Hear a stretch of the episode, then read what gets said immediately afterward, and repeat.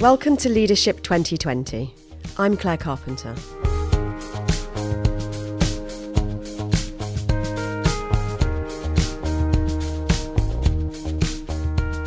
So, I'm joined today by Aidan Kramer. Aidan is the Chief Executive and co founder of JobLab. Um, JobLab is a talent marketplace connecting graduates with jobs in startups. Thank you for joining Pleasure. Thank me. you for having me. Lovely to see you. So, Aidan, before we um, tackle the subject of the workforce of the future, just bring to life a little bit for me um, what JobLab is and how you came to found it.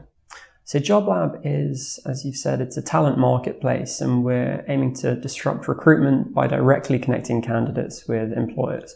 And we see ourselves as kind of the opposite of a job board. So job board, you post a job, you wait for applicants to apply to the job. Whereas on JobLab, candidates create a digital profile, upload a video and can pitch themselves. And then we give employers the tools to search for and find candidates as if they're kind of buying something else online.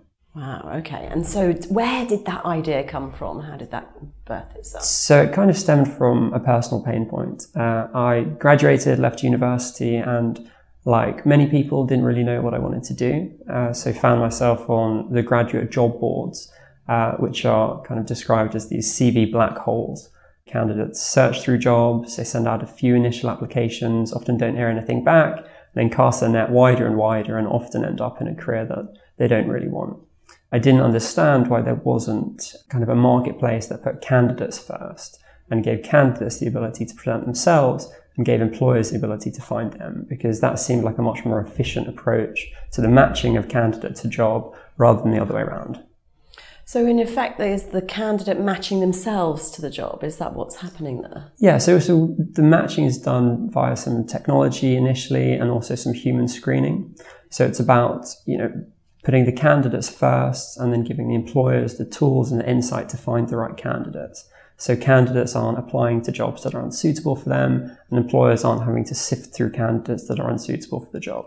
So, how is that different to a model of a more traditional recruitment um, agency, for example? So it's it's modeled on the traditional recruitment agency, whereas you know employers kind of will use an agent to do the sourcing and the screening and the sifting for them, whereas we're replacing a lot of that sourcing, sifting, and screening with technology. Okay. Um, so we have kind of a search algorithm that ranks candidates to jobs, uh, and we also have kind of a team that will do an initial level of screening that can make sure employers are seeing the best matching candidates to their job. Okay. So I'm thinking about how you then take that to market. So who are your who is your potential market? So on the employer side, we're kind of champions for startups. So small, kind of growing companies, specifically in the tech sector, um, around 11 to 50 employees. And yeah, they have a need, a desire to hire kind of passionate entry level talent. Um, and they're open to new technology and using tools like ours. Uh, they also have, or they come into the market with preconceptions about the recruitment industry and um, and kind of a want to take ownership of that process and have access to the pool of talent themselves, uh, rather than rely on someone to bring in the candidates for them. So thinking about the workforce of the future then and a change in the way that people both look for work from a graduate point of view, but also um, a change in the way that some of the startups are going out and looking for talent. Thinking about the role of the manager in this situation, what's changing for them, do you think, in terms of how they approach recruitment?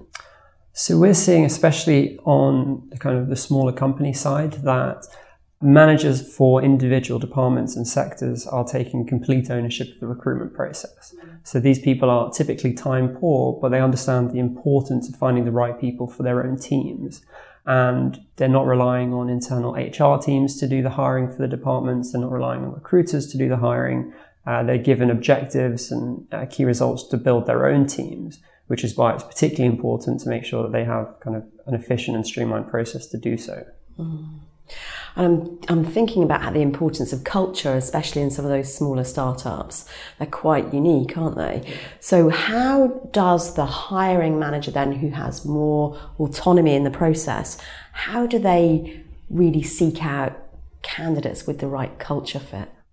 Yeah, culture is crucial, especially for the smaller companies where you know the wrong fit can be disastrous. Um, when you're thinking, you know, you've got 11 people, that's 10% of the company that's Yeah. potentially toxic, um, which is why they're relying heavily on things like videos, things like social proof. We found, for example, when we integrated uh, social media profiles on candidate applications, employers got a better sense of who that person was. It wasn't just kind of a you know piece of paper and a CV with their experience. It was you know a person that they could understand. And some companies want someone who's going to be fun, outgoing, and showing pictures of them going for a few drinks, which is a slight change to the perception of recruitment um, into larger companies. Uh, and some people don't want that. So it, it gives an additional level of insight that was previously not really possible. Yeah, and is that does that go in both directions? Do you think? It absolutely does. Yeah, um, it's it's surprising, kind of the the type of profile or the type of social media accounts that we see candidates connect to their profiles. Yeah. But yeah, it, it depends, you know, because it, it really is giving a true insight of that candidate. And the candidate wants to find a company that respects who they are as well. Yeah. And if they want to show pictures of them having fun, um, then they probably want to find a company that respects that because they'll enjoy their time there. And if they enjoy their time there, it's half of the battle. Yeah. Uh, whereas someone who's more reserved um, might fit better in a different company. So I'm wondering about whether or not that goes both ways. Then, do the ca- are the candidates also looking at the social media profiles of the organisations that they're connecting with? Yeah, absolutely. Uh, and it's it's a great question. It's a request we get a lot. Candidates are caring a lot more about the culture of the companies they're applying to, especially kind of millennials, especially entering the world of work for the first time. Uh, they want to know that there's a work-life balance. They want to know that it's uh, filled with other people like them because they feel perhaps somewhat too much so entitled to you know, the type of roles that are going to be a good fit for them. So that's interesting. So lots of organisations have um, more corporate websites, don't they? And, and um, their online profile isn't necessarily a social media profile. Are you seeing that change? Yes, and it's something that we suggest and recommend to employers. You know, one of the first places candidates look is on a company's Instagram account, for example, because that gives a relatively true representation of the culture within that organization. Uh, it's important for companies to start thinking about the talent brand they're building um, from the base level and, and what kind of candidates they want to start attracting. So would it be a smart thing for companies to get their, their employees to build their talent brand for them? In theory, yes, it would, but ultimately it needs to be treated like a professional marketing activity. If these companies want to take hiring seriously, uh, they need to start thinking about the candidate journey right from the awareness phase, just as they think about their client journey uh, when they're building their, their sales pipeline, for example. So thinking about um, platforms like Glassdoor, do you see that having an influence? I mean, it's it's not something that actually comes up that often for us. Um, you know, review websites have an issue with trust in general. People are very skeptical as to what's on them. Unless a company has a lot of very bad reviews, uh, it's very hard to get kind of a fair representation. So, although you know companies do focus heavily on building their Glassdoor profiles, uh, it's not something that we're seeing from the candidate end. It's something that's really influencing decisions. Yeah, it's interesting, isn't it, that it's a sort of corporate focus rather than actually providing anything for the candidate. Exactly. And, you know, a candidate's often going to be very disgruntled when they leave a company. so you get these very binary reviews on sites like Glassdoor. Um, the good companies have often, you know, well, you'll find that they have kind of uh, schemes or processes to make sure they get good reviews from new Yes. candidates and um, to almost cover up the bad reviews. So Yeah. a lot of skepticism around uh, what they're seeing on sites like Glassdoor. So I'm really interested in your opinion on the whole um, millennials conversation. It's a big generalisation, isn't it, of a group of individuals. What do you think about that? It is, and it's a, a generalization based on kind of attitudes to work in general and this level of perceived entitlement that this um, group of or this workforce entering the market are looking for. But when you actually break it down, they're looking for you know things like work-life balance. They're looking for uh, flexible working, and they're looking for kind of this mutual respect between employer and candidate that wasn't really demanded from previous generations, where work was seen as very separate to out of work. Uh, so we think you know things are moving in a positive direction. Um, we think that this millennial generation are bringing a lot of value to these companies, uh, in terms of technical skills, in terms of you know, awareness of social media and digital channels. So the level of entitlement in their quotes is, is almost justified in some levels. Yeah. And I'm thinking that, you know, those things all sound pretty good to me, and you couldn't describe me as millennial. So perhaps there's something here about there's just a generation that's prepared to ask for what it wants. Yeah, I think there's a lot to be said for that.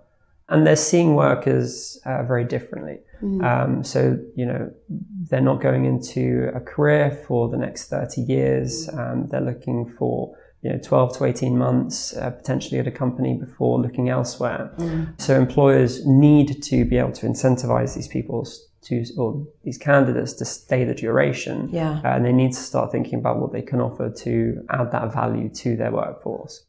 So where do you see this being done really well? Yeah, it's being done very, really well by the, you know, the growing tech companies and the startups. Um, London is one of the best places in Europe to start a tech company and a startup. Mm. Um, the number of tech companies has increased twofold over the last couple of years. And these companies aren't cash poor. They've you know, received investment from big funds and they understand the importance of building their talent brands mm. and building their talent pipelines and retaining top talent. So they're thinking a lot more about the journey from when someone starts to how their first month goes to how their first year goes and becoming incredibly good at offering the right incentive structures and mixes to make sure candidates stay motivated throughout that journey. And are you seeing this um, predominantly in the graduate market, or um, are you seeing it outside of that? So we we specialize in the graduate market, so it's what okay. we're seeing. I couldn't really comment too much about wider than that, but yeah. we assume it's being you know thought about throughout the company. But um, for you know, there are differences for the graduate market. Having kind of community and culture is probably um, top of the list, but for kind of the older generation, the senior developers or marketers, perhaps more flexibility in terms of working hours, in terms of remote work, um, become a higher priority. Yeah. And so thinking about what advice you might give a manager who perhaps is used to a more traditional workplace thinking about their plan to attract and retain talent with different expectations, what might you say to them? Um, just having a general awareness as to what other companies are offering and being aware that you know candidates aren't just weighing up compensation plans anymore. They're looking at the culture within the company. They're looking at um, you know ability to work from home. They're looking at uh, the working hours. They're looking at remote work. And all of these things feed into whether you're attracting the best talent and paying a bit more, paying over the odds is no longer enough to get the best people into your organization. Mm. And is there um, also some regard for the way that the company works environmentally? You think are you seeing different issues around sort of green issues, that kind of thing? Yeah, absolutely. Um, so the companies that come on that we're seeing who have you know are really mission driven and are uh, trying to change and influence a meaningful cause, whether it be sustainability, whether it be you know environmental issues, uh, they're also attracting better talent uh, because candidates, you know, companies need to think about how is how are their employees going to be able to tell their friends where they work, uh, and that's incredibly important, especially for this generation. So companies that do have a beneficial agenda um, are able to attract the best talent. Um, and we're actually seeing that in the number of application rates. Mm. Uh, it's not about salary, it's about you know, what does this company care about? What are they trying to achieve? Yeah. And I'm thinking that diversity must come into that as well. Diversity comes into it in that companies need to think about diversity from when they're building their pipeline. The more they can offer candidates, the more desirable uh, the company is to work, the more diverse their pipeline will be, and ultimately, the more diverse their workforce will be. Yeah.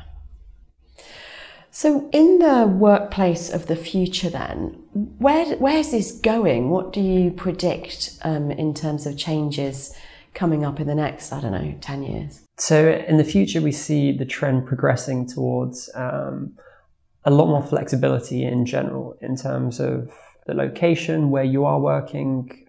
You know, as technology improves and remote working becomes a lot more viable for a lot of companies with better video conferencing, with better collaboration tools. Um, we definitely see that progressing and advancing. as well as kind of how work is structured. Um, we're going to see a lot more freelancing, contracting, uh, people that you know become professionals in what they do, uh, and seeing you know working short stints at different companies as a desirable um, career path. Uh, and that's a trend that we're, we're seeing progress rapidly even at the moment. Mm. I mean, it's so interesting, isn't it? Because the long-term repercussions of that, or the or the wider repercussions of that, in terms of how people finance where they live, all of those things are going to change, aren't they? If I have lots of short-term jobs or I'm freelance, mm-hmm. it's much harder for me to get a more traditional mortgage, isn't it, and yeah. buy a property. Uh, absolutely, but then you know these people perhaps don't want to buy a property. Um, we're seeing that trend kind of uh, spread into different areas of the economy. Uh, people want to be traveling a lot more. They can live in different areas, different locations and countries, and perform the same level of work.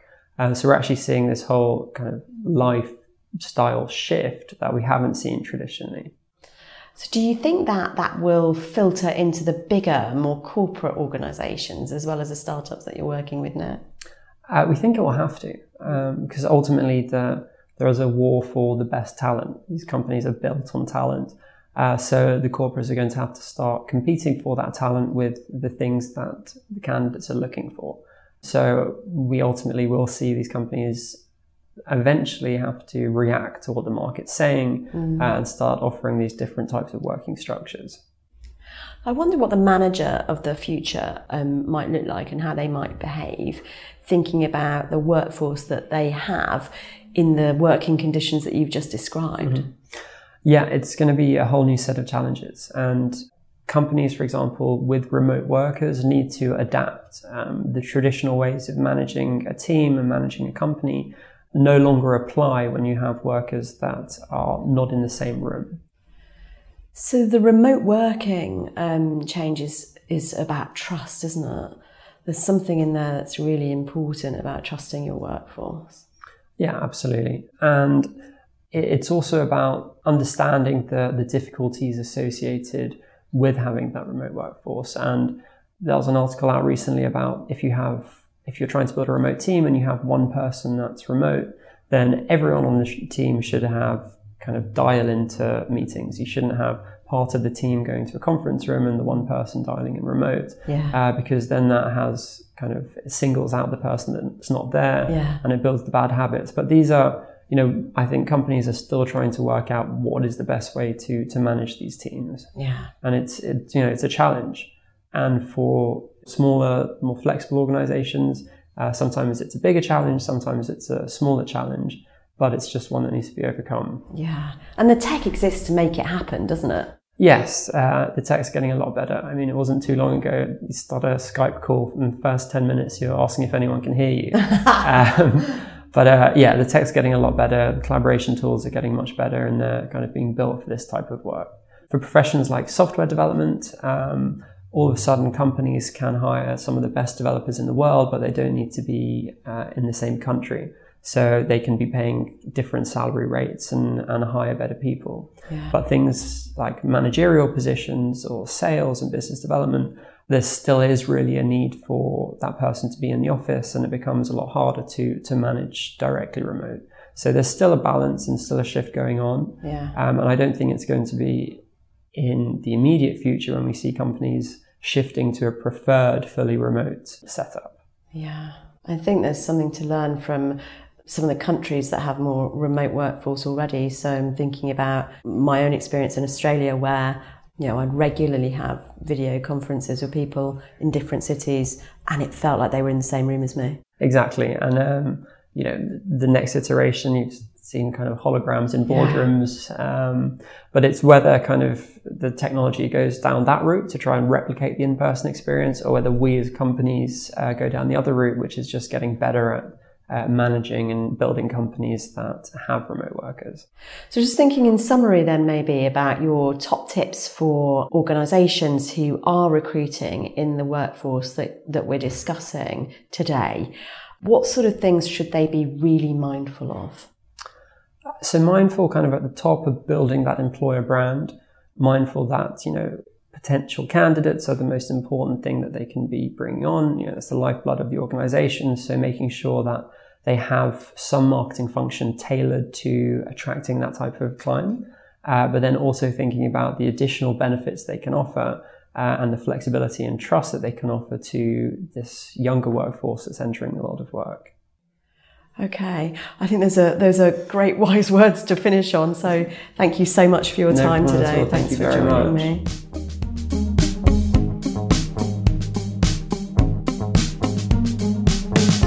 Thanks for listening, and if you enjoyed this episode, please subscribe on Apple Podcasts, Spotify, Smart Speaker, or wherever you get your podcasts, and please leave a rating and review to help others find out about the show.